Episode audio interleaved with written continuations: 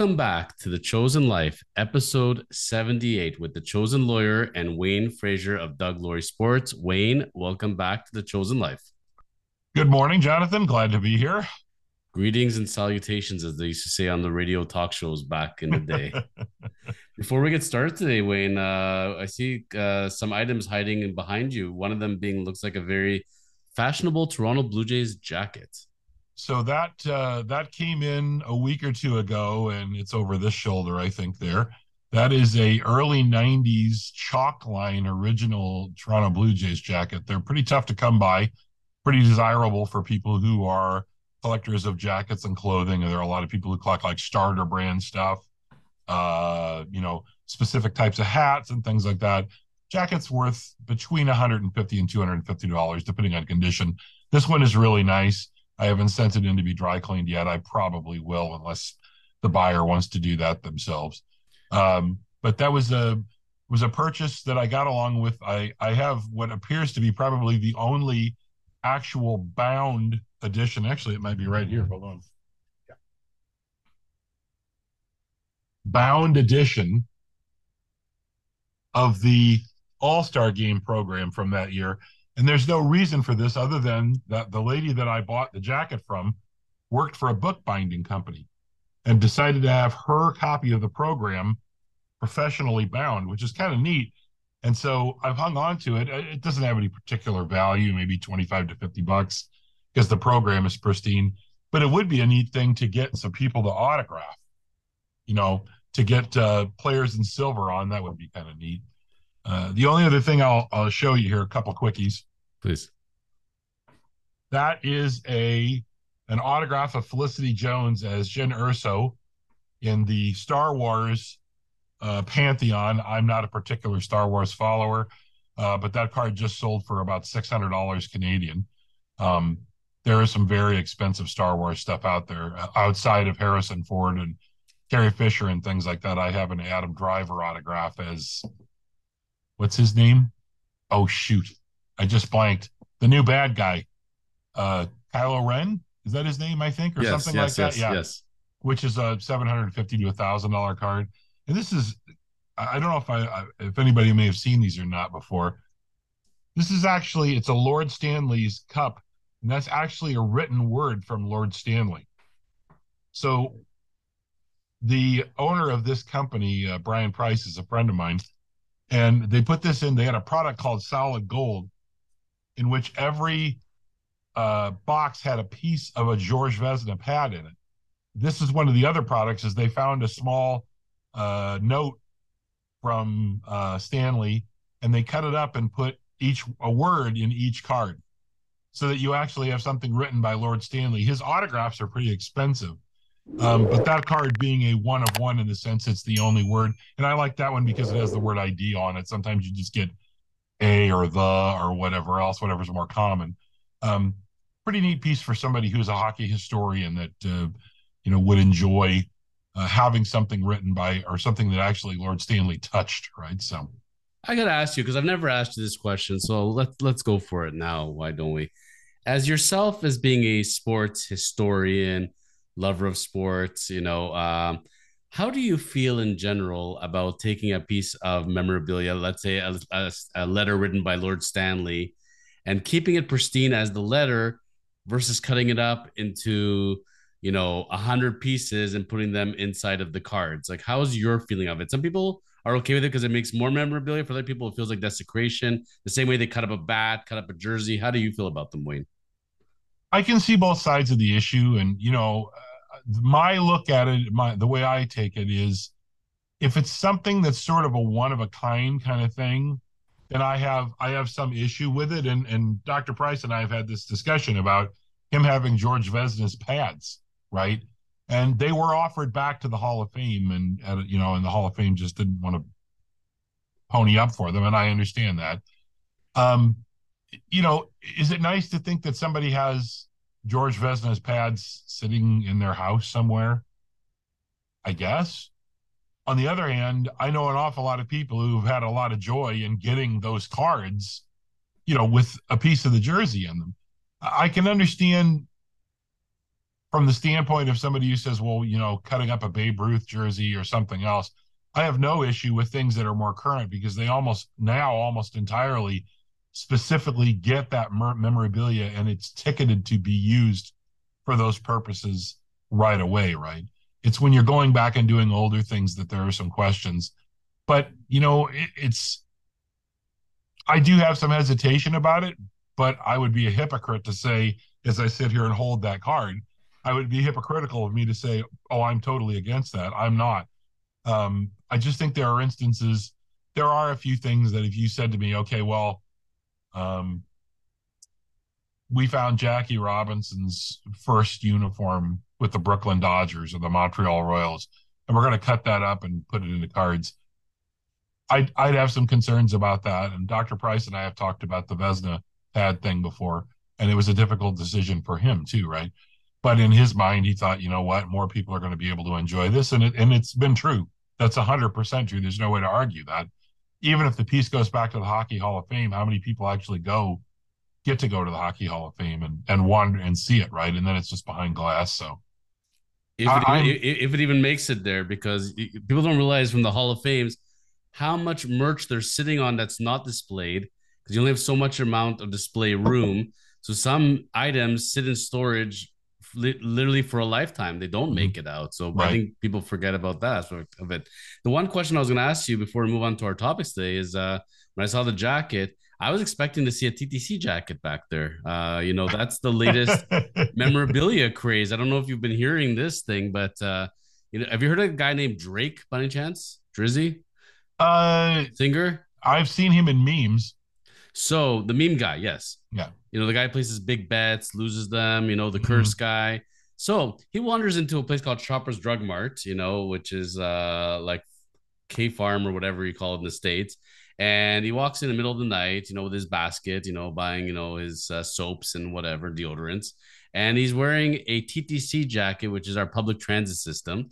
And those jackets are now going for a thousand to two thousand dollars on eBay, Kijiji, uh, why, Wayne? Why do people see a celebrity wear something and they have to have it? Um, you know what? I mean, good on. I, I have a buddy who uh, is has a really incredible collection of Vladimir Guerrero Jr. cards, and he has been driving for the TTC for probably eight or ten years now. And I guarantee you, uh, if I call him when I get off the podcast here and say, "Have you sold any of your older jackets yet?" He will have he will have dug something out of his closet and sold it already, right? Um, you know, I I don't really see the appeal of it. I mean, so the guy's wearing the TTC jacket, and you're going to run out and pretend you're a bus driver or a transit worker. You know, if you're going to do that, go get a job with the TTC. They're hiring. They're looking for drivers and people to work for them, right? And then you get to wear the jacket all the time and face the abuse that the TTC workers face. Um, but you know, I mean, I'm I'm happy for the opportunity for TTC workers to possibly cash in. Uh, what I would like to see is I would like it would be very helpful for Drake to go to the TTC, go to the city, and say, "Hey, um, let's take this opportunity for me to do a video driving one of your city buses, uh, and see if we can maybe help get you recruit some guys in here, some not guys, some people in here to drive the buses and do the other work that you need done. So I think there's an opportunity here for Drake to do something good for the city also, and it's it's just funny. Again, I'm not going to uh, say anything bad about somebody who spends a thousand dollars on a TTC jacket when six hundred dollars. Uh, you know. Well, Wayne, if you call your TTC friend, you never know. Maybe you'll be making a thousand dollars soon. I'll tell you, going into our first topic of today's agenda, though, if you want to talk about an opportunist, there's this person out there in the world of sports that he has 30 lives seemingly. His name is Isiah Thomas. You remember Isiah Thomas? Yeah, I remember him. First, uh, so okay, so basketball Hall of Famer, part of the Bad Street Boys in Detroit, and uh, you know, not the most favorite uh, opponent for people to face. Goes to the Hall of Fame first general manager of the Toronto Raptors, not mistaken. He helped uh, draft Mighty Mouse, did not leave so well. Uh, president of New York Knicks, did not end so well. Started up the D League, G League, which was a good idea or was part of that group. Did not end so well. Everywhere he goes, Wayne, it doesn't seem to end so well. So I didn't think, you know, we're going to be hearing very much from Isiah anymore. He's made his money. He's gone off to greener pastures. Turns out there's a big flacco on basketball uh, social media lines out there because apparently Isiah is pulling the strings behind the scenes for the new Suns owner, Phoenix Suns owner. So he always finds somebody to whisper into their ear. He's on that guy's board of directors, by the way, for his company. And so apparently he's going to be getting a plum job with the Suns. That's the rumor. But apparently he came to the Suns and said, I think it'd be a really good idea to acquire Bradley Beal from the Wizards and give them nothing. So Wizards listen and, and uh, Suns listen. And next thing you know, Bradley Beal is being traded to the Suns. Chris Paul, uh, how old is he now? 65, I think. He's being moved with some uh, second round draft picks and some Pez going the other way. Teams are up in arms. How is this possible that they got him so cheap? Well, apparently he's got no trade clause, Wayne. And with the no trade clause, I'm only going to go here or I'm going to do nothing. Wayne, what is going on in the world of sports when you're making like 50, 60 million dollars a year and you can decide where you go? Your team gets nothing for you. And Isiah Thomas is involved with this. Help me, Wayne. I have read quite a bit about this trade. And it's interesting in that uh, it seems to be a pretty equal split of people who said, say, the Washington Wizards got absolutely nothing for for Bradley Beal, and another half of the people who say the Washington Wizards were able to at least get something and get rid of his contract, which is an awful, awful contract, right? So I view it as again when you're looking at a trade and the, there seems to be sort of a 50-50 split as to who won the trade, it's not a bad trade, right? I think from the from the standpoint of the Wizards, it's weird in the sense that Ted Leonsis, the owner of the of the well, the Capitals also, but the of the Wizards, said last year when he gave Bradley Beal the no trade clause, or when the team did, with basically no prompting, is my understanding of it. You know, he said, I view this more as a partnership than I do as a demand. Um, this is a loyalty thing. And Ted Leonsis, to his credit, loyalty is a, a big a big thing in his organizations. It appears that way, right? But there's four years left on Beal's contract. And in 26 27, he has a player option for $57 million you know, there's a pretty good argument that no matter what, almost no team that Bradley Beal would go to would he be the number one option any longer, right? He's a really good player. He's not a great player any longer. So the cap, the cap, keep, I'm going to keep saying Capitals. Uh, the Wizards clear not the bullets, not the bullets, not the bullets, not the, the bullets anymore. No, I was there when they were the bullets, actually, briefly. Um, they clear the they clear that contract out.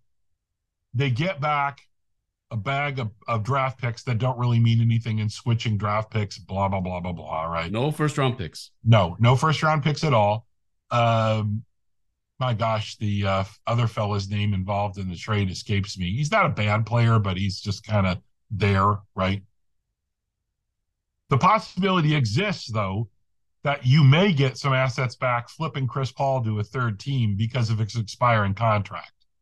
Paul is either 38 or I think 39, right? He probably has one more year that he can play. He I mean he took a step backwards last year. He was injured the year before partially. so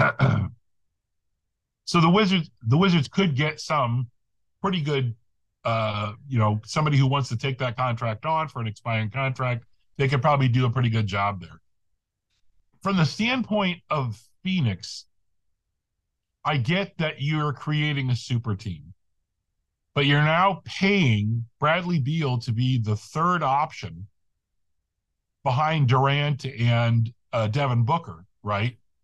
And you've put yourself in a situation where I think they have five guys signed for 170 million dollars. So they're already above the, the cap, the tax, right? They're on They're second the tax second level. tier, right? Yep. The second tax yep. level, right? Yep. Without doing anything else. And you've got that going forward for for some time, you've just traded away what 25, 27, 29 in unprotected first round picks. And it could get worse based on the new CBA. I read that it's possible that depending on how far of the tax you are, even if you're the worst team in the league, if you're above that, you go to the back of the line for the first round. You lose that pick, basically, right? It basically becomes the first first uh, pick of the second round. So whether that happens or not, it is a distinct possibility. What are you betting on Beal to become? Well, he is a scorer. You've already got scorers. He's not really a defender. So you're going to try and outscore, which flies in the face of sort of what Denver just did to win the championship, right? And Phoenix looked like they were kind of headed down that road a couple of years ago, and then all of a sudden they just blew the team up and and did whatever, right? The best case scenario here is that Bradley Beal starts shooting the lights out as a three point shooter. And his floor space, it creates more floor spacing. It makes everybody better. And Phoenix outscores everybody to death. Does that work in the playoffs? No. Could you be 65 and 17 and lose in the second round? Yes, very clearly you could, right? I I don't want to fa- I never want to fault an owner for spending money. Good on, and I don't know how to pronounce his last name. I think it's Ish Ishbia. Good on Mat Ishbia or Ishbia or whatever it is. Good on him on spending the money. I'm glad to see somebody going out there and you know dropping their own money, trying to make the team great. Future be damned. We think we can win a, a, a title right now. But boy, oh boy, if this doesn't work in a year or two, they're they've hamstrung the team for almost what another five or six years going forward. And Beal's no trade clause transfers to Phoenix, so you can't even move him if you want to move him, unless unless the thing blows up, and then there's a pretty good chance that you could probably. But then again, he controls his own destiny again, right? I I don't look at athletes much differently than I look at accountants or ditch diggers or anything like that. You should have the opportunity to play wherever you want to play, right? And it doesn't sound like, and even if they did, if even if Bradley Beal said, "I'm not signing a contract unless you give me a no clay, a trade clause," they did. So don't hold it against the person for exercising the rights you gave him in a contract, right? Uh, but yeah, it's a little, it's a little frustrating, and it's a little uh, disheartening to know that there is so much power falling into the hands of some of these players that they can just it seems like they can just kind of manipulate the league. But again as uh you know i'm not the biggest union guy in the world either right? And yeah you can come at me about that too but but i do believe that you have the right to control your own destiny where you want to work or whatever else. And once you sign the contract then you abide by that contract right? The thing that bothers me is when people try to force their way out I cannot wait to see this offseason where James Harden and Kyrie Irving go. Uh, as far as we consider the two biggest malcontents in the league, if I was an owner, a GM, president, I don't want them on my team. I don't care how talented they are. It's not worth it. It's not going to mm-hmm. work. It's just not going to work. They're going to come into the locker room and it's not going to work because they've been out partying all night or they've gone on social media or Lord knows whatever. I want someone who keeps their head down and just plays the game, and that's it. So it'll be very interesting to see where they go. By the way, I, I'm gonna take it. They're not going to Phoenix, obviously, because they're too loaded. I don't think Miami's gonna take them. It's funny. I thought Beal was gonna for sure go to Miami. Yeah. Um, you know, they were gonna give Kyle Lowry and a couple guys and whatever they were gonna put together there. But how does Isiah Thomas do that? How does he stay relevant after the Knicks? After the D League, G League, like how does this man do it? Like, is he that personable? Is he that pleasant? Like, he seems like a very nice, smooth talker. Uh, apparently, people are friends with him, love the guy. People don't like him, don't like him. But how does this man keep doing it? And how does he have the ear of the Phoenix Suns owner? Well, apparently they're really good friends. I mean, and and look, let's assume that uh, you suddenly became two worth two billion dollars or whatever this guy's worth, right? And for some reason you had a contact who knew Isiah Thomas, or you had met him through some function or something like that, and you thought, I'm thinking about buying the Phoenix Suns. who can I talk to about this? Well, there's a whole bunch of guys you can talk to about this. But if for some reason you have a contact with Isiah Thomas already, Isiah Thomas is a very personable guy by all accounts. I mean, as you said, he's either there doesn't seem to be much middle ground on him. There's a lot of people who don't like him, but clearly the guy has uh, you know, the personality and has the people skills to find his way into situations where and it's not like he doesn't he doesn't know things. He definitely does know things. It's whether the execution works out in the end. And I think what it, it's it's one of the situations maybe where you know sometimes Mike Keenan or John Tortorella or whoever the hard ass is. I don't think guys, uh, and and this is a case of Ted Williams' management style also, right? Sometimes guys who are really really good players make lousy coaches because they expect them players to be, hey, why aren't you as good as I was, right? Well, I because I don't have the talent you did, or maybe I didn't work as hard when I was younger, or whatever else. Some guys can handle that and some guys depending on you know their personality it rubs people the wrong way and they're out right? They get tuned out and they're out. That may be the camp that thomas falls into. But look again i can't blame the owner for spending money. I can't blame the owner for throwing all in. I mean if you're a phoenix sun fan suns fan are you not looking at this and going holy crap look at this team, right? We thought we were going to be good last year. They were good last year. But now we did this too. There should be parades for Mat Ishbia or Ishbia in Phoenix.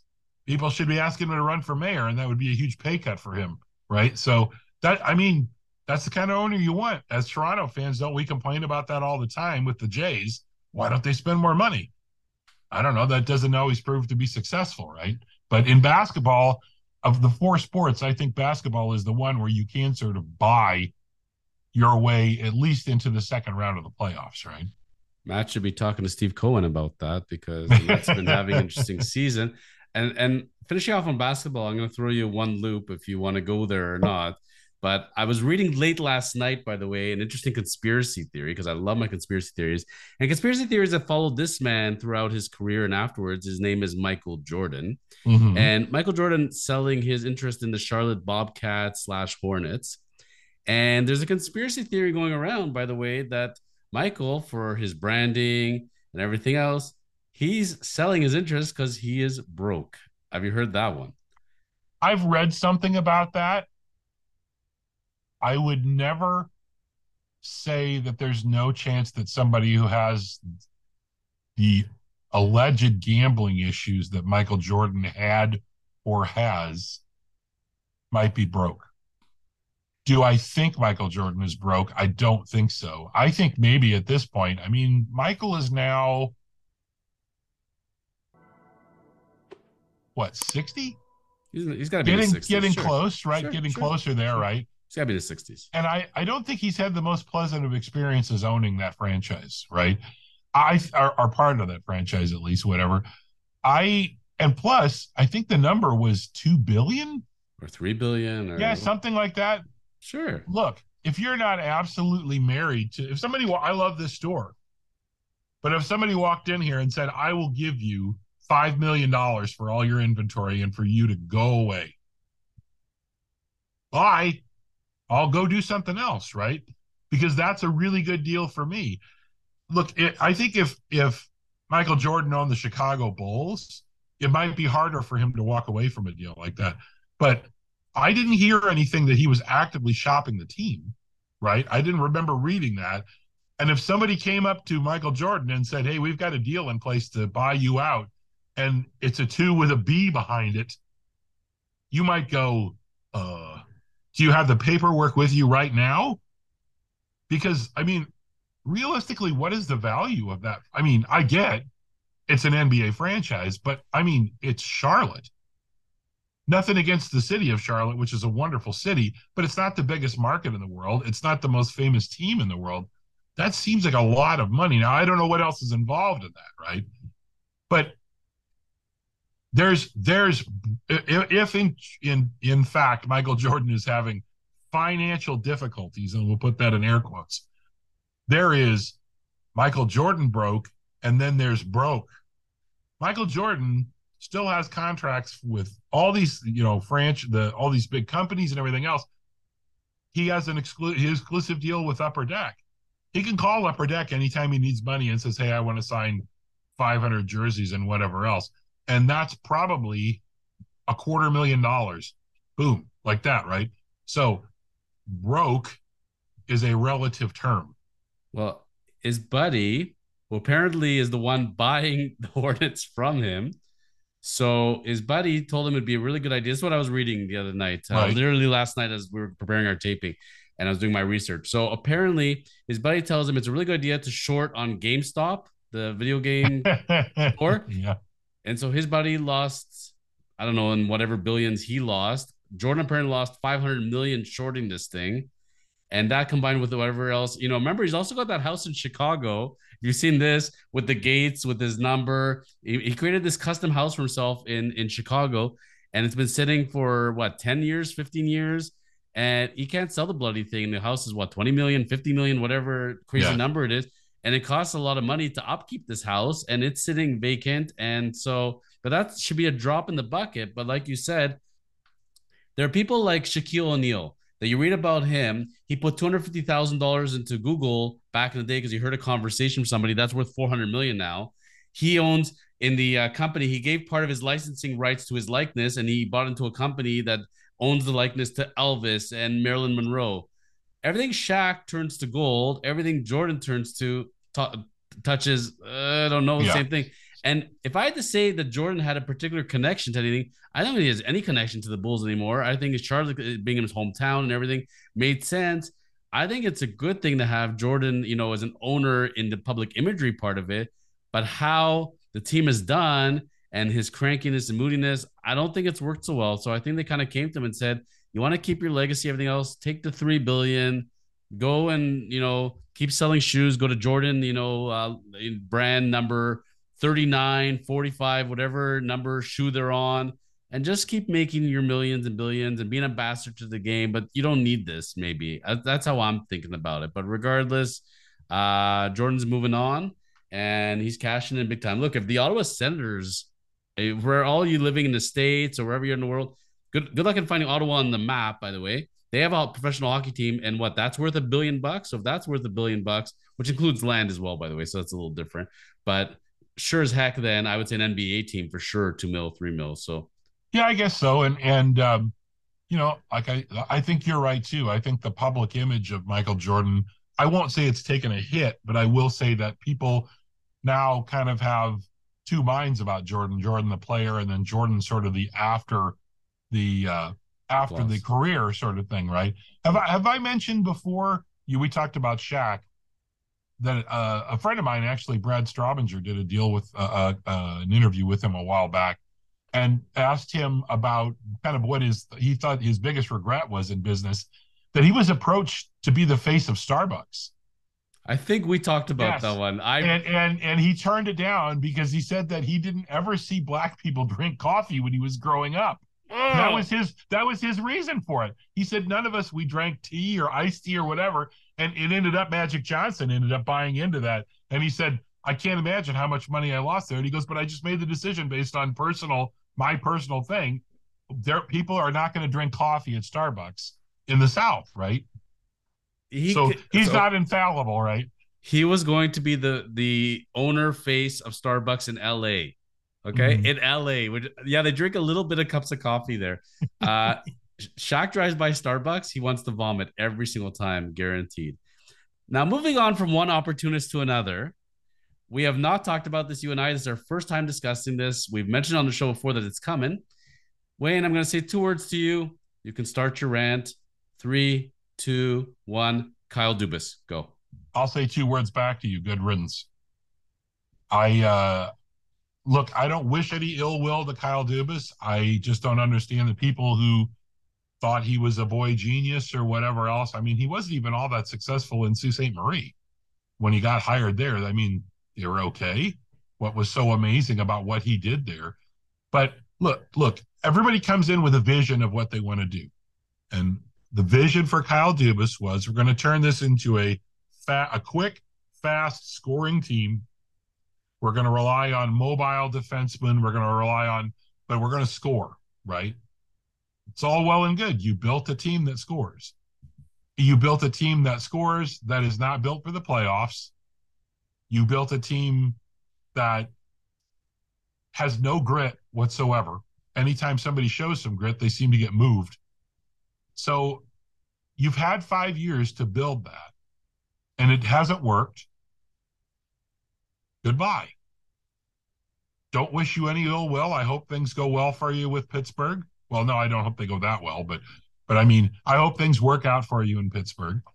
Um, but I don't really get the fascination with, you know, what did this guy do that was so wonderful, right? And you want to argue about, okay, well, he would have been better, except Shanahan and the board was meddling in what he was doing or whatever else. Well, I didn't hear any of that over the last couple of years. And he was certainly, it seemed like he was willing to come back. And the, for whatever reason, the Leafs are willing to bring him back. I didn't understand that at all. And then I think I think that Pittsburgh found they found he found out that Pittsburgh was interested, and I can go do this and not be in the most intense hockey market in the world, and I'll see you later, right? So, I, as my mother would have said, don't let the don't let the door hit you where the good Lord split you. Have a good time in Pittsburgh. You know, am I super hired about having Brad Treliving as the new uh, GM? No, I'm not super excited about that. But I don't know who else there was that I think would do a better job. And I don't really blame much of what happened in Calgary on him. So I'm very interested to see now. Okay, I got my wish. We brought in somebody else who was willing to have Darryl Sutter as the coach of a team, somebody who is willing to move on from malcontents. Let's see what happens, right? Let's see what kind of moves are going to be made. I know that if you said, which of the core four do we have to move on from? I know who I would pick, but we can't because they gave him a no trade clause. You know, Tavares is the one who should be moving on, really, um, in terms of what makes sense financially. If you said, Wayne, tell us who you would like to move out of the four. Just on personal level, it's Matthews, a hundred percent Matthews. If if they don't have a deal signed by the draft, which is I think this coming weekend, next week, next week, next weekend, trade yeah. him, yeah, trade him. Because I don't care.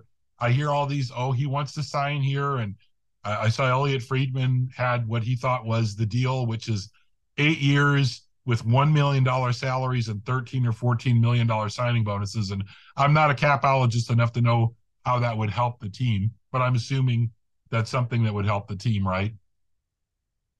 I don't think that there's a, a hundred percent certainty. I don't even necessarily know it's 75% that if you don't have him signed by July 1st when the no trade kicks in, that he doesn't just say, I'm just going to play the year out and then see what happens. Um, save, save your thoughts on us. Save your thought on Auston Matthews. I will have him back in a moment. I promise. Uh, there, we're going somewhere with him. Dubas, I want to get back to him for a moment because here's how I see it, Wayne. I think that he has posters of Alex Anthopoulos up on his wall, and he followed the Alex Anthopoulos script to a T. I think he thought, I am the hockey version of Alex Anthopoulos. You know, I want more power. I'm not going to get it. So I'm going to move on. I'm going to go to, a team in the States. I'm going to get this eventually, and I'm going to win me a World Series slash Stanley Cup. The difference being between Anthopoulos and Dubas is Anthopoulos gambled and buffed, bluffed his way when he had nothing in his back pocket. Back pocket, excuse me. When Anthopoulos left, he just left. They brought in Mark Shapiro, Shapiro, whatever his name is. And Anthopoulos said, you know what? I don't like this for me. I want this and this. They said, we'd love to keep you, but under this role, he said, I'm screw this. I'm out of here. He ended up being an assistant GM with the Dodgers for a while, and then he ended up going to the Braves and just winning a World Series. Mm-hmm. I think Dubas, when he had his little conversation, his press conference, I think he had his back pocket, knowing deep down, I know that Penguins job is going to be there. And if I'm him, I get to not be the GM. I get to be the president. I get to go hang out with Sidney Crosby and Malkin and I get to go be in that hockey market and in that city and away from all the BS in Toronto. I'm taking that in a second. So I think good on him. I would take it in a second. They see him, he's a good looking guy. He looks good with the glasses. And they're like, yeah, that guy is a good looking guy. He can do the job for sure. Let's bring him on, you know? Where he was really powerful was when he had Lou Lamoriello and Mark Hunter. They had that three-headed structure. Mm-hmm. That's when everything got put together. Hunter leaves, Lamoriello leaves. Uh, I don't know. I don't know how the strength is now, but now he's bought himself some time because if anything goes wrong, uh, it's the coach, it's the GM, it's the coach, the GM. I'm just right. the president here. So I think that was really smart on him. So we'll see where it goes. But I can sort of tell you this much: if he does win that Stanley Cup, uh, he is going to be even worse than what's the Iron Man of the NHL again? What's his name? Oh, I I can't tell you how how happy I was to hear Kessel call them out. Bill oh, Kessel just, makes me laugh. I love it. He's and then, you know the crazy thing is, yes, some I I read last week. You know who would be a great fit for the Toronto Maple Leafs next year? A veteran with a low salary who could play on the fourth line is Phil Kessel. I was like, there's no way Kessel's coming back here. Not a chance. Phil Kessel, who left Boston as a malcontent, left Toronto as a malcontent, even though they gave him that giant contract and you know he did okay with them. I don't think it was entirely his fault, but man, you know he was watching Nazem Kadri win a uh, Stanley Cup with uh, Colorado, and he said, "I want to do this as well, and I got to bring up the Maple Leafs," which he did. Wayne, are you shocked that the uh, Las Vegas Golden Knights are your Stanley Cup champion this year? No, I'm not shocked. I had them winning the West, and I think if I remember correctly, I picked them in five to win the Cup when we were on. You last did. Time. You did. I'll I'll bring that up myself. Um, no, I, I think when you talk about organizations, right? Uh, the the owner of the uh, the Knights, Bill Foley, who is not, I mean, he's worth 1.5 billion. He's not a hugely, hugely guy. There, the Maloofs are involved there also, but he had a very clear vision when he bought the team, and he very publicly stated, "I want to be in the playoffs by year three, and I want to I want a cup by year six. And he went out to George McPhee. He hired the right guy. They made amazing moves, right? They, this, uh, and it didn't hurt. It certainly helped that the NHL really bent over to give them some really good players, right? I mean, you look at then when the what the Kraken got, and the Kraken have done very well for what they got, but they didn't have nearly the pick of the litter the way that Vegas did, right? They made the Stanley Cup final in their first year. Well, that never happens. Well, it never happens. And but on top of that, George McPhee played that entire situation like a fiddle. You know, well, we won't take that guy, but you give us this draft pick and you do that. And, and he basically he advanced that team. Not only look, them going to the cup in the first year, is kind of a fluke. That's a, you know, it's just one of those things. It's like Edmonton going in the eighth slot in like 2005 or six, right? Sometimes that stuff just happens. Vegas had a pretty good team. They got hot at the right time. They went all the way to the cup. But that's not something I'm going to say, oh, that's George McPhee. He built this team to win the cup in year one. He didn't, right? He actually built it so that they could build relatively quickly with good draft picks. They made picks, good picks with those picks. And then when McPhee got kicked upstairs of his own doing, and they brought Kelly McCrimmon in, McCrimmon just did exactly what McPhee had been building on.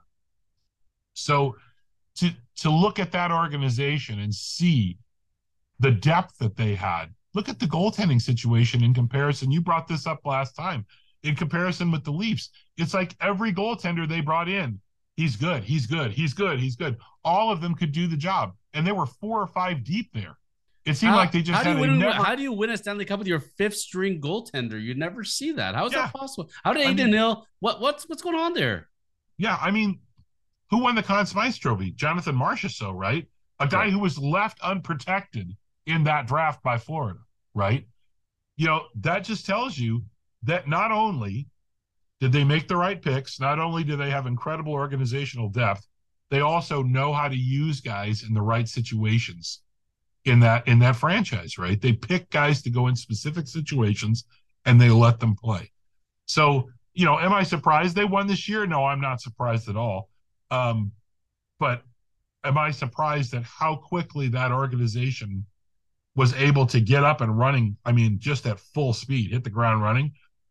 That's, I'm sure, I, I, I'm sure somebody has written a book. I don't know what it is, but I'm sure somebody has written a book, and if they haven't, they will now about kind of the history of from the time that Foley bought the team until they hit the ice the first year. that's a hell of a story to recount, right? And I would read that. I, I would go from the second that they found out they're getting the team to the time they win the Stanley Cup, the whole dynamics of building that organization, building I think Because remember, they they're not up and running for quite a while, but they're still in the mm-hmm. background getting everything together. They're putting mm-hmm. their team together, scouts together. It's not that they just start up at the draft; they were started up way, way before then. So even you think about, you know, a Jack Eichel. A Jack Eichel is a franchise player. They scored a franchise player. You know, they bought him on the low and sure enough, he wins a cup with them. It, that's not a shocker to me. And remember that when that Eichel deal went down, there were an awful lot of people who said this is a stupid move. Eichel may not ever play again because of his neck. He might be restricted in what he can do, right? Eichel's a malcontent because he wants to get the treatment that he wants to get. He doesn't like the assessment that the Buffalo doctors are giving him, right? Turned out he was right. He was right, and the and the and the Vegas Knights, who got him for not a whole lot, were right too. Listen, uh, nothing against Buffalo. Been there many, many times. But anybody who's traveling the world and is on the highway and gets to Buffalo, I don't see many all too many all inclusive resorts over there, and for a reason. Now, gotta ask you a question, Wayne. You're the Toronto Maple Leafs GM, and you get a phone call. It's draft night, right? Mm-hmm. We'll give you the first overall pick, Connor Bedard and all you got to give us is Auston Matthews. Do you hang up the phone or do you sign the papers? I I run over there with pizzas and bottles of champagne to hand around. Hundred percent. I I would give them Auston Matthews and something else because you're only talking about having you know if they said that oh we can take math if they knew that they had Matthews in a uh, sorry, a friend of mine walking by out in the hallway here. We're we're I'm podcasting from a mall, so we're not open yet, but okay. friends are I'm, walking in the yoga by. studio. So um, you know, if the Blackhawks knew that they had Matthews signed, they could do it was a sign and trade kind of thing, right? You know, would you make that deal? If I was the Blackhawks, I would very greatly consider it. If I was the the Leafs, I would not hesitate at all. Right. And that's a big gamble. And I know people are like, oh, you you're crapping on Auston Matthews all the time. If he's even if he scores 60 goals a year, which he didn't this year, I don't think he's worth 14 and a half million dollars for eight years. I just don't. Um, maybe in an unlimited cap situation. Yes, exactly. Yes. But in, in a sense, when your cap dollars are so precious, mm-hmm. I would say it, it hamstring like they were so hamstrung without giving him that contract. I don't see how they're going to be able to do this and actually field the team. They're going to have to have a seventh string goalie at that point. Uh, Connor Bedard though was funny because if I could have bet that money on it, I saw him going to the Blackhawks. It's one of those situations where the ping pong ball is weighted or it's stuck to your hand you know, LeBron James happens to go to Cleveland. Sidney Crosby happens to go to the Penguins. I was assured that th- this happened again. This, it, the Ducks finished second, right? Mm-hmm. You remember that look on uh, on uh, Brian Burke's face when the Penguins won it? He's like, uh, "Yeah, my career is over." Because right. you know, you get the, you you get this guy, you you get Sidney Crosby to the Ducks. It's a way different franchise. Like they had Paul right. Kariya this is Paul Kariya on steroids. Like this is Paul Kariya. Not that I'm saying that because Sidney Crosby uses steroids, but uh, Sidney Crosby on the Ducks for all this time. Like imagine any organization that would have been fortunate to have Sidney Crosby. Like he's a Mario Lemieux, Wayne Gretzky. Now we look at Connor Bedard, thinking where he is and where the Blackhawks were going. They conveniently, you know, were losing all their players, and uh, Petr Mrazek is their uh, top goalie. You know that says a little bit there. But they're getting like a Jeremy Roenick. They're getting like their franchise star where do you see Bedard as far as you know? Is it too soon to start saying you know he's the next McDavid, he's the next Gretzky? Like, where do we see this Bedard thing shaking out for the Blackhawks? I don't think that Bedard will have the immediate impact that somebody like Crosby or McDavid had. Um, but do I think that down the road, and I don't think Bedard is going to end up scoring 50 or 60 goals a season, uh, especially not with the Blackhawks to start with. But do I think he's more in the Connor McDavid mold of all around really good player, leadership, uh, that sort of thing? I do. right? And so that's why I view him as a, a better long term piece to have than I do with Matthews, right? Um, but you know, it's so hard to tell, even with first round pick or first overall picks in the in the league. I mean, Alexis Lafreniere, you know, Patrik Stefan. There are Alexander Daigle. There are lots of times that guys it just does not work out the way you expect it to, or they get hurt or or whatever else. I don't, but I don't see anything that's stopping Bedard from becoming one of the top five players in the league within a year or two, maybe by year three, right? Um, so do you know, and you know, from my end of the spectrum, being he's a Canadian, everybody is losing their minds up here, waiting for the Bedard cards next year. It's going to be like it was when McDavid came out, right? People are already calling me, well, I want to buy all the product you get when that comes out. And I'm like, I, well, I can't do that. I have to have product for everybody else. But, you know, there are guys who want to come in and spend five, ten grand on boxes to put away because they think they're going to be worth three times as much five years from now. That's a big gamble to take. But is it is it possible that he has sort of the same career arc that McDavid does? It is. I I don't know that he is as flashy as McDavid is but he could be, if not as good, really, really, really good, awfully close. How does he avoid the issues as far as becoming the next Alexander Daigle, for example? You were around for the Daigle years. You know, Daigle was a can't miss prospect, Ottawa Senators. You know, he beat the chest when he put the jersey on, right? Mm. good looking guy. Bedard's a good looking guy. You know, these are like our future captains, our future whatevers what happened to Daigle? You know, people forget about him, you know, but he was the can't miss prospect. Ottawa, this was going to save the franchise. What happened to Daigle? Distraction. I think Daigle just, there are some guys who I, I view McDavid like this and I view Crosby like this too. Do you ever hear about Crosby or McDavid doing anything else outside of hockey other than Never. occasionally, occasionally something to do with charity or something like that. I was that. gonna say, yeah, going to a, going to a charity golf tournament, but yeah, or or uh, there was a story not that long ago, I think, about Crosby stopping and taking pictures with somebody at a, a restaurant, right, and then buying their dinner before before he left. You know, that's what you hear about with those guys. What did you hear about pretty quickly with Alexander Daigle? Uh, I think I want to be in movies, right? I think I want to do this. I think I want to do that you're either super focused on what you're doing, and I'm sorry, but being a professional athlete, I, I think it's pretty difficult to put your eggs in a different basket un, until either the end of your career, until you're finished, and then go decide to do something else, right? I mean, you could maybe study in the off season to be an actor when you retire or whatever else. But I think if your focus is not, you know, 100%, it's not like in the 50s when you were a baseball player or a hockey player and then you went and worked in the factory or had a a job at a car dealership or whatever else in the off season. And then you worked your way back into shape you know that three months was four months was kind of downtime for you. It doesn't exist anymore. And by all accounts i mean you never know this until somebody gets handed a big contract. And the other thing is the contracts are not so big as a rookie when you're in the nhl that you could just kind of go well i'm checking out right? Maybe for Daigle it was. Maybe that was enough money for him to think oh i can just do whatever the hell i want right?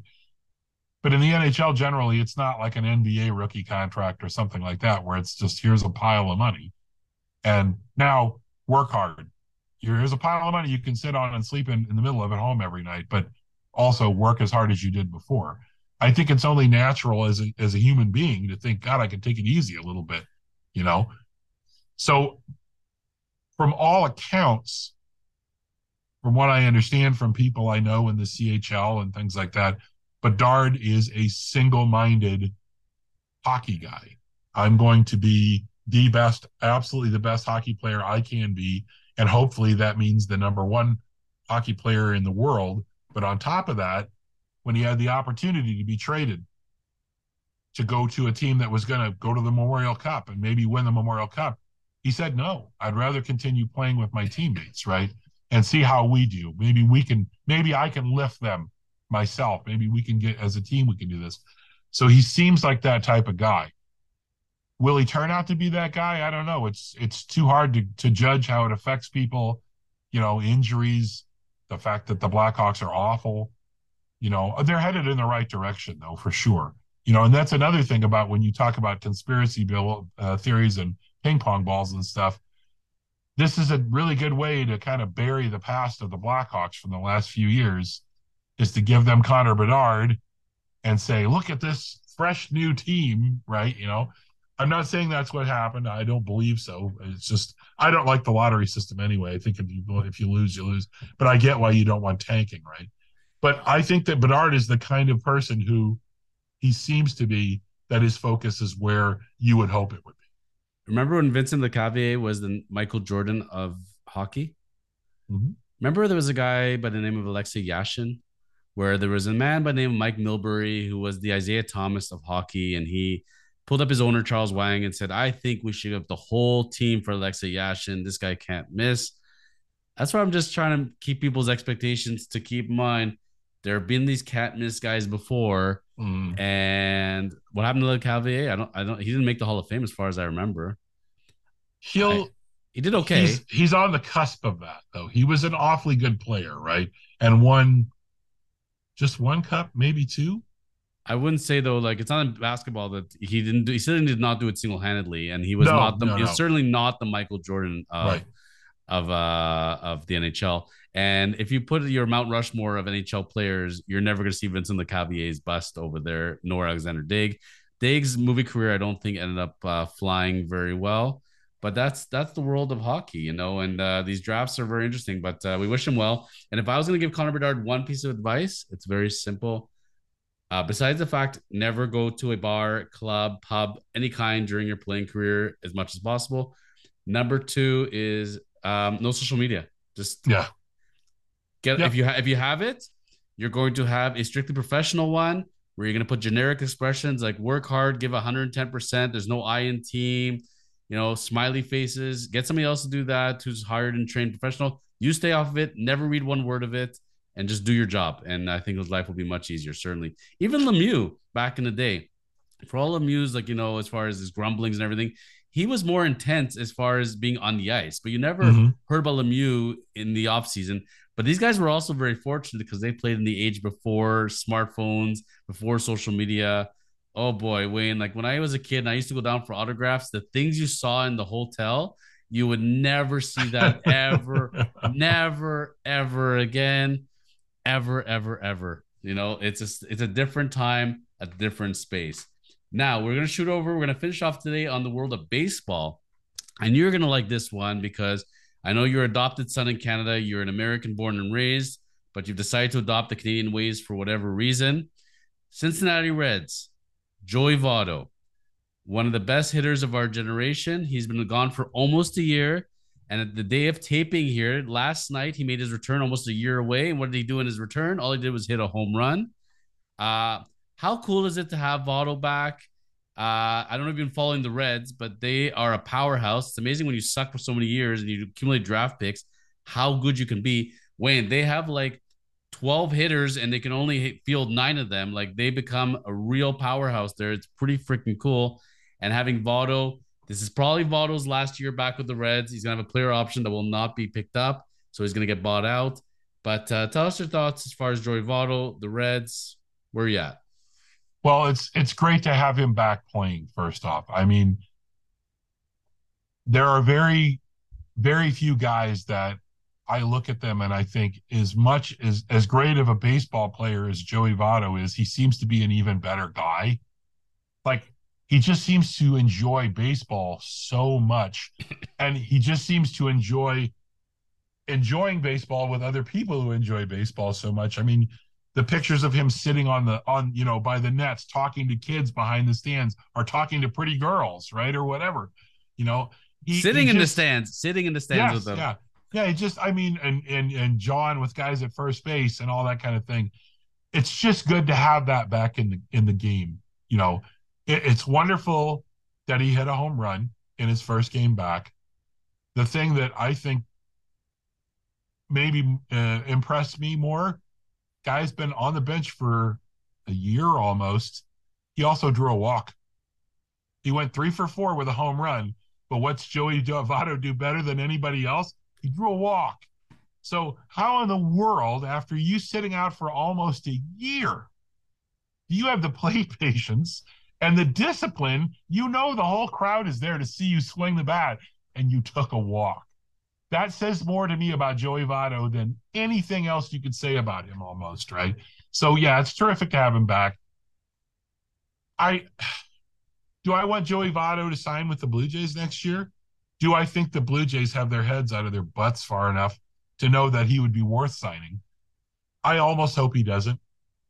I would I would I would just prefer, you know what? Uh, that's totally I'm not going to begrudge Joey Votto going somewhere to play another year or two. I think he still has things to offer teams, especially if he goes to a team where he can DH. I, I definitely think, although he's, I think he's still a capable first baseman, but but that's gonna that's gonna go downhill farther and farther, right? But you know, it kind of to me is ten years ago, or gosh, I guess it's farther farther than that. Right when Barry Bonds was towards the end of his career, and I remember telling somebody, why would the Jays not go out and sign him? Remember when nobody wanted to sign him, right? Give him fifteen million dollars and let him walk twice a game. Give him two million, whatever. Yeah, whatever. It doesn't make any difference, right? You know, go sign that guy. I think Joey Votto could help your team for sure, right? Even at the age of 40, even if he only played in 100 games and had three or 400 at bats, he's still going to be able to walk. He can still fin, fill in at first base. He would still be a great influence on everybody else around you in the clubhouse. That's kind of why I wonder that player option for next year, I don't know what the I don't know what the tag on it is, right? But would would they almost consider bringing Votto back as a player coach? You almost never see that anymore, right? But then say, okay, well, we're going to put you in a different role, but you're still on the active roster. We can, you're still going to be the backup first baseman now, right? And just to have him in there to guide the rest of that team because it is a very young team, right? I, but I, I kind of suspect at the end of this year, Votto, if the the Reds they can't work something out, I I think he'll retire. So this is where I'm stuck with this Wayne because this is one of the few times because to me in this type of situation, he's a hometown boy with the Blue Jays, grew up in Etobicoke. He's gone back to his uh, high school. He's gone back to the city. He's an ambassador to the game, ambassador to everywhere he touches. Yes, and so there's a fitting way for him to retire as a Blue Jay and his hometown and everything else. But the truth is, he has no real connection here in that he was drafted and his whole career was with the Reds. Yeah. And where I'm stuck with this, I want to see him retire as a Red. I want to see him finish it off. I want to see a statue outside the ballpark because he's earned it. Certainly, he's been a leader. You know, I, I think he's done everything possible for that team as far as leadership goes.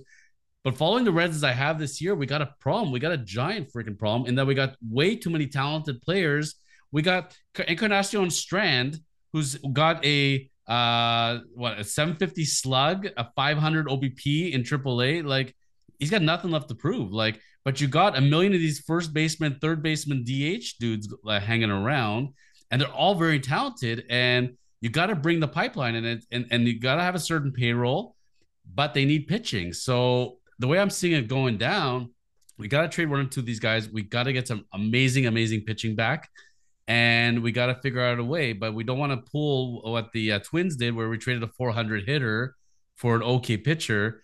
We got to keep our hitting as much as possible. But I'm trying to slot him through. You know, Wil Myers is coming back too. Like everybody's coming back, and they got all these players. Uh, Moustakas is there, I think. Like everybody's there, plus they're young hitters.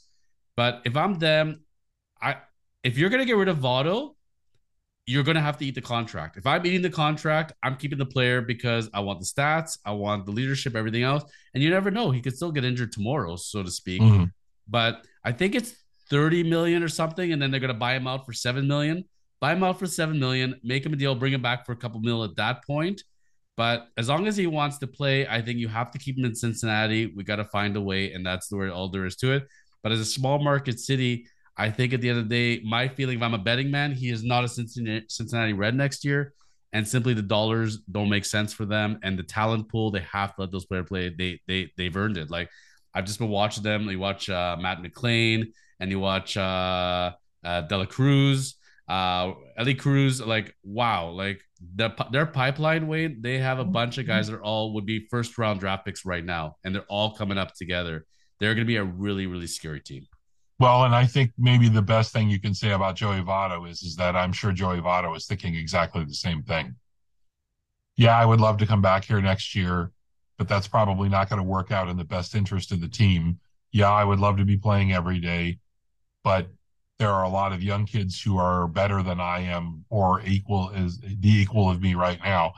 And I'm sure that's on Joey Votto, my Votto's mind too. Look, nobody wants the Cincinnati Reds to win a World Series more than Joey Votto does, right? And hopefully it means that Joey Votto can be there playing or in some capacity with the team when they do that. But it may not work out that way. And would I love for him to come to Toronto for one year and finish up? I mean, not in the sense that I want to see him in another uniform, but I would love to see him if it can't be in Cincinnati and he does want to play for one more year, then I would love for it to be in Toronto, right? I think we saved goodbye to Brandon Belt. Uh, it was nice seeing you, and uh, we got our new first base DH. Mm-hmm. And as we're ending today's episode, we had a couple of rants today. I've been saving the best rant for last. So I know you brought up one of these names before, but we're going to talk about two of them. Wayne, I'm going to say two names. Get ready. Alek Manoah, Bo Bichette. Go. start with Manoah. Um, you mean Roy Hall- You mean Roy Halladay 2.0? Why does nobody want to talk about the fact that he's fat? I don't Manoah think, is I, don't, I, don't, I, don't, I don't think we'd say the word fat. I think we have to say uh, no, no. It, it's, he's he's fat. He's forty or fifty pounds overweight. So not P H A T. Yeah, no, not not in a good sense. Like he's dropping fat beats. No, he's needs to drop some fat pounds. Is what he needs to do. Look, I I I don't want to say that that's the reason that Manoah is having the struggles he's having. I think that there are a kind of a confluence of things. He's overweight. The league has a book on him now. I think he was tipping his slider. I think we know that. I mean, Aaron Judge proved that, but I think we know that. And it was given to me uh, by somebody who I won't mention here, who had the same thought that I did, but somebody who is a pretty well known media person that um, last year, I believe that Manoah was the 12th slowest pitcher in the league, which he was over 20, it was either 20.5 or 21 seconds per pitch, right? And what did Manoah do in a lot of those instances? He was circling around behind the mound, breathing, catching his breath, getting himself back to, you know, to set, right? Well, here all of a sudden now, you can't do that anymore, right? And now he's pitching in 14 or 15 or 16 seconds. Now, that doesn't explain how he gets shelled six for six runs in a third of an inning. But I think when you get to that point, he, I think he's so discombobulated by a certain number of th- a certain uh, confluence of factors, those things that I just named, that he just fell apart. And for a pitcher, emotionally, to just have no confidence in what you're throwing and to think at some point as a pitcher, you have to think they, they're reading my pitches. What am I doing? Right. And now you're thinking about that instead of pitching. You know, this is not an easy gig. Uh, do I think Manoah will be back? I absolutely think Manoah will be back. He's way too talented not to be. But I also think that the Jays were not doing him any favors by continually running him out there when he was, you could tell he was, his confidence was absolutely destroyed. So that was two or three starts at least too late for me. And they should have just said, you know what, dude, go back to the instructional league for a month and we'll we'll figure it out and we'll we'll be here when you get back, right? When you get it back. When you figure out how to pitch and the pitch clock thing. I also had brought up to me by a customer, and I, I had not thought about this. It's a pretty interesting theory. He swears that if you watch the footage of Manoah pitching, when they go into their delivery, they shut the pitch clock off, right? And it flashes as it goes off. And he said it almost looks like every time Manoah goes to pitch, he blinks or he flinches a little bit when the thing go the lights go off on the the pitch clock. And I thought, wouldn't that be crazy if that was it? Is it was making it was screwing his delivery up because he was flinching in the middle of pitching or whatever else. Now, I haven't heard anybody else bring that up. And I haven't gone into, I need to go in and do some, uh, do, look at some footage and stuff like that. But is that possible? Well, I happen to be very susceptible to bright lights. Like if I get hit with he- like really bright headlights, I get a migraine, right? Is it possible that Alek Manoah has some sort of visceral response to the flash of the lights and it, it's been messing with him? I don't know. I think that's kind of a far out there theory, but I don't think it's any wackier than some of the other things I've heard about him. Like you know, uh, he's been eating. It's it's all dietary, or it's it's uh you know it's a, a myriad a myriad of other things. Usually, what it is is it's a lot of small things, and they all came together at once for him, right? Well, I'll let you do that research for us and find out if the blinking lights is what's doing it. The one thing I, I only had one theory, and you didn't discuss any of it. You had every other theory mm-hmm. humanly possible. I'll tell you my problem with him is this: he's got posters of Marcus Stroman up on his wall, and so he loves Marcus Stroman. He's been growing up Marcus Stroman. He watches the Twitter fights, and he's like, "That's for me." This is the way I'm going to succeed in life. Is I'm going to follow Marcus Stroman's lead, and I'm going to take no guff. So when it's one thing when you're going to be out there in the All Star game and you know everybody's congratulating you and you're shooting your mouth off on Gerrit Cole, he's the biggest cheater, and you know spooning off on social media. But when you become not so good anymore, you know, like if if, I, if I'm Gerrit Cole and I get approached the Yankee Stadium uh, dugout by the media and they're saying, "So what do you think now of Alek Manoah?" You know what I'd be saying? You know what? Uh, I wish him all the best. You know, I'm sorry to see that taking the right guy approach and the mm-hmm. quiet approach, which is what everybody's doing basically. But some people have hinted, they said, We told you so. Maybe you shouldn't run your mouth so much until you actually are able to deliver it. What I'm saying, Wayne, it was a little too soon. You know, you haven't been in the league for five years. You know, you haven't won a Cy Young Award. You haven't won a World Series. You haven't earned squat yet. It's your first year. I see you're doing well, but spewing off as you did, like look at Stroman now. Okay. Stroman, I love it in Chicago. This is the best city, but I want an extension and I keep asking for an extension and they won't give me an extension. I don't understand why negotiating through the media and through the public never gets you anywhere really good, you know, in life. Yeah. And I've heard rumors that the Jays are interested in a reunion with Stroman. Can you imagine Stroman and Manoah in the clubhouse together? Either they're going to band together or they're going to fight, but either way, it's not going to end well. The only thing I miss of Stroman, do you remember Earl? His dad? Have you ever seen Earl Stroman? Oh, yeah, yeah. He is jacked. He, he, he's like three Marcus Stromans. Like he is a big boy. I love Earl. I want to meet Earl. I'd love to get Earl on the podcast. I'd love to go weightlift with Earl. Earl Stroman's amazing. But Earl's also a guy just seems like he's a quiet guy, just goes about his business and weight lifts. Mm-hmm. And then he looks at his son. He's like, why doesn't Earl ever pull him aside and say, son, be quiet? Yeah, I, I, oh man, I, I'm not the biggest Marcus Stroman fan. I wasn't the biggest Marcus Stroman fan when he was here. Look, and again, I don't have a problem with demonstrative players. I don't mind a fist bump when you strike a guy out. But the whole kind of screaming and jumping around and then mouthing off through the media. I don't need that. No, no, thank you. Right. So would I, would I take him back under the right contract? You know, I don't know. I, I again, I, I think there's subtraction by addition possibilities too, right? You know, and I no, I take that back. I, I wouldn't want him back, even on a million dollar contract. I don't think so because he's gonna come in. You remember how he said he'd never play for the Yankees? How much he hates New York. Same thing with Manoah. Uh, I don't, Stroman in that clubhouse. You know they got rid of the home run jacket. They want to keep it professional.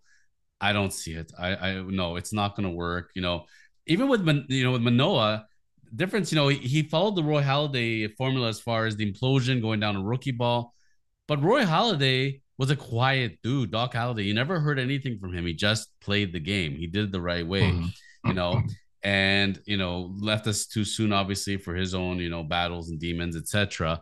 But you know, uh, comparing Manoah and Halladay, the only difference is I, I don't know if Manoah knows how to be quiet. Like I don't, yeah. I think he's like Stroman. I don't think he has a leash. And the problem is when you have your handlers, you keep the people around you that tell you how great you are because you really buy into it. And if somebody tells you, you know, I really don't think you should be doing this, that, usually you get rid of them because you think you're bigger than the game. You're bigger than the system, you know. Well, we'll or, see. We'll see if this this trip down maybe changes that a little bit for him too, right? Maybe he thinks I've been paying too much attention to other things and and not not this. I don't know. It'll be a it'll be a big factor in you know going forward. We'll see if he comes back and he kind of puts his head down and just says when the media comes to him and asks him questions and stuff, he just says, "I uh, you know I don't want to talk about that," or "I'm very happy to be back," and that's enough, right?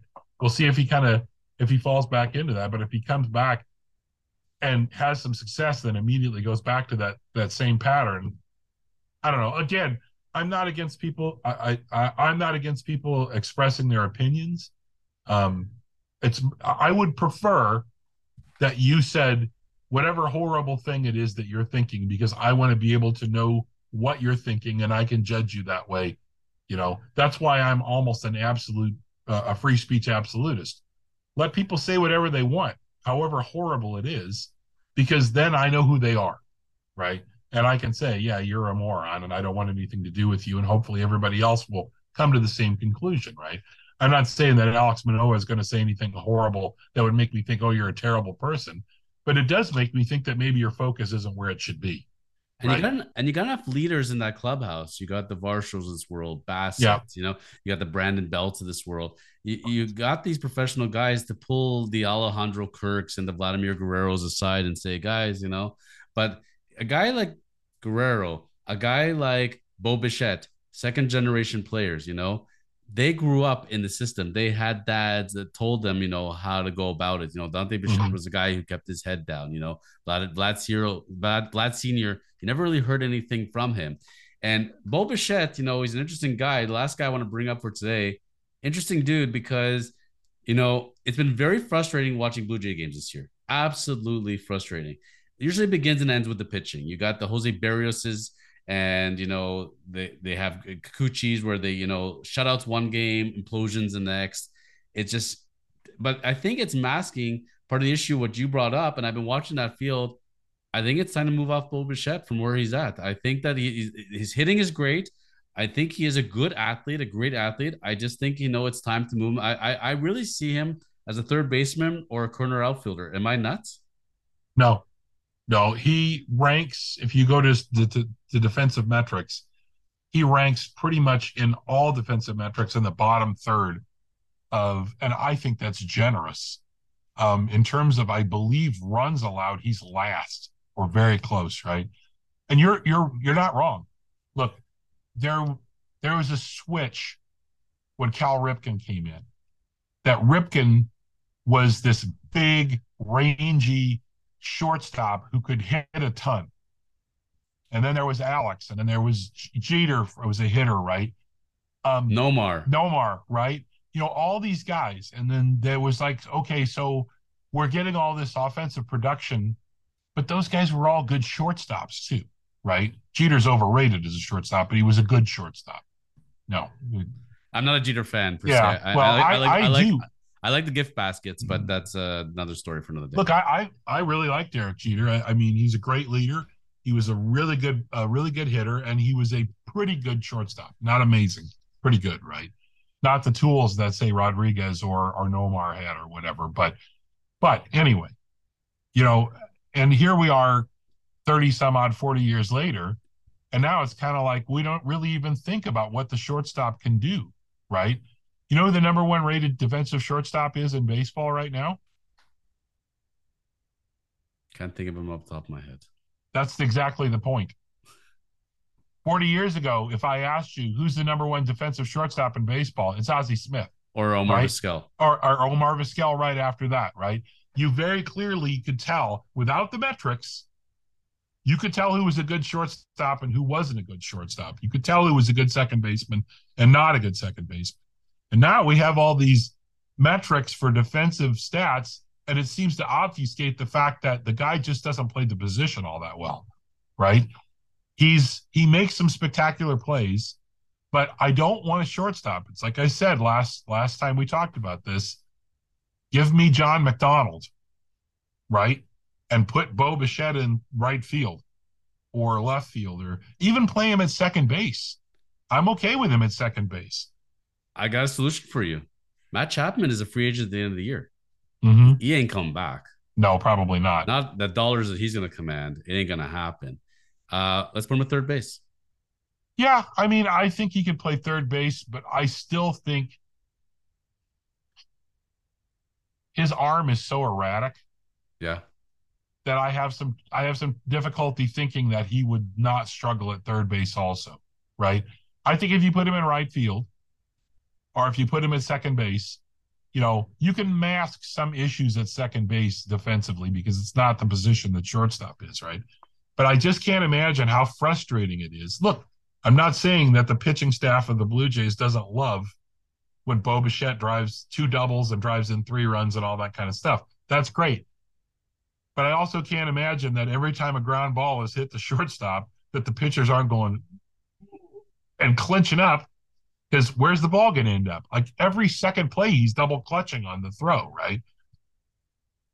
At least at second base, it's not such a such a difficult throw, right? You're not put in that position to go in the hole or make quick throws as quickly uh, uh, to get the ball off as quickly, right? And in right field, it's not such a big deal either. The guy is an incredible hitter, despite the fact that oh my god, take a walk every once in a while. But look, I get it. You you you you as the Blue Jays have resigned yourself to the fact that he walks. What was the last time they? I think they said the other day he took a walk.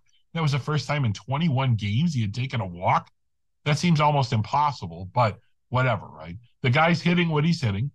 His OPS is is what it is. His slugging percentage is good, great for a shortstop or a second baseman. Uh, okay, I'm not going to mess with his style too much, right? But he's just he's simply in the wrong position on the field right now. The three generals to me on a baseball field are the catcher, the shortstop, and the center fielder. Those are the yep. key positions. And so for me, let's go down to Venezuela. Let's find us a shortstop. Let's find another Omar Vizquel.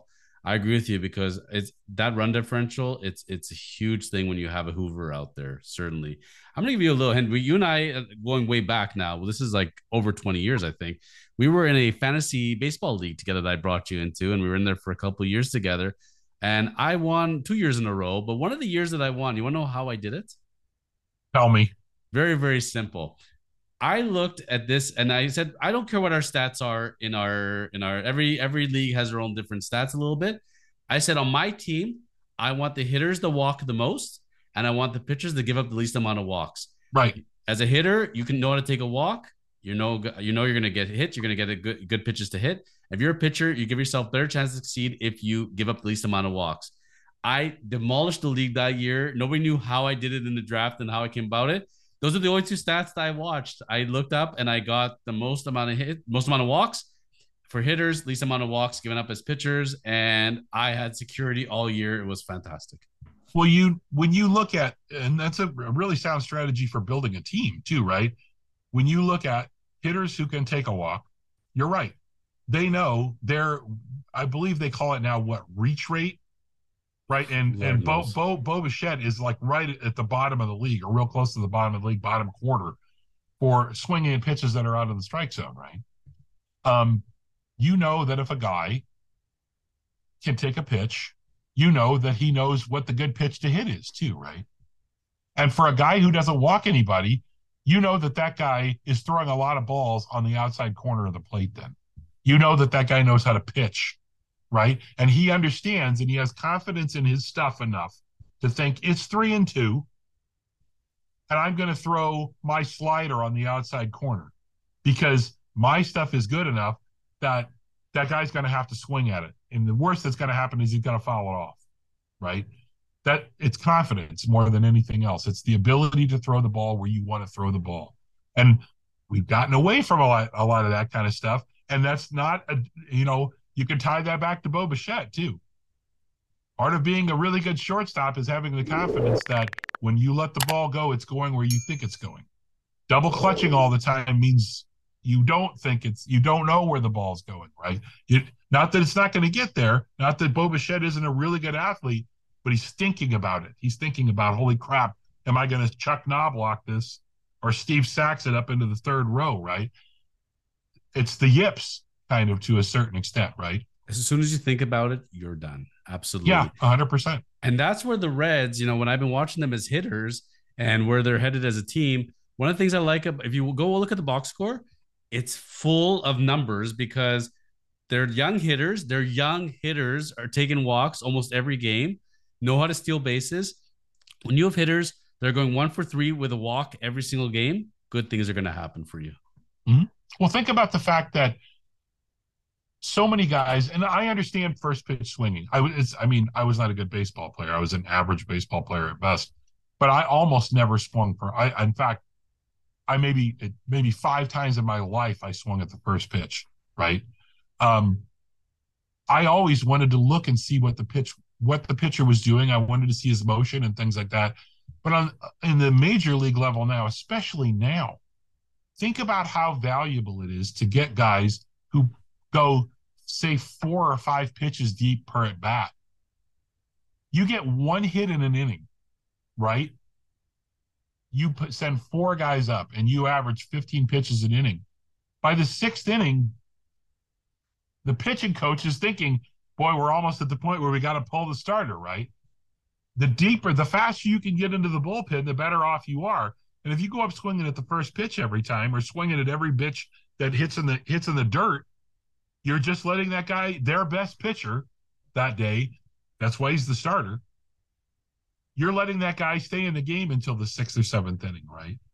My gosh, is there anything more valuable? I remember a story, I believe it was Luis Aparicio, who's in the Hall of Fame, shortstop for the White Sox, who got into an argument about he wanted some baseballs to give to his family who were coming to see him play.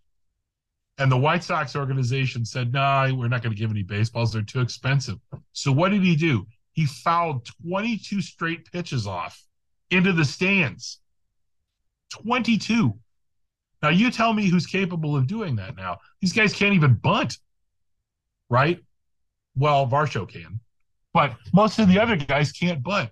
You know, it's bat it's bat control and having a better idea of what you're doing at the plate like I, again, it's hard for me to fault Bo Bichette. I'm not going to tell Bo Bichette you should totally change what you're doing. He's doing fine as he is as a hitter, right?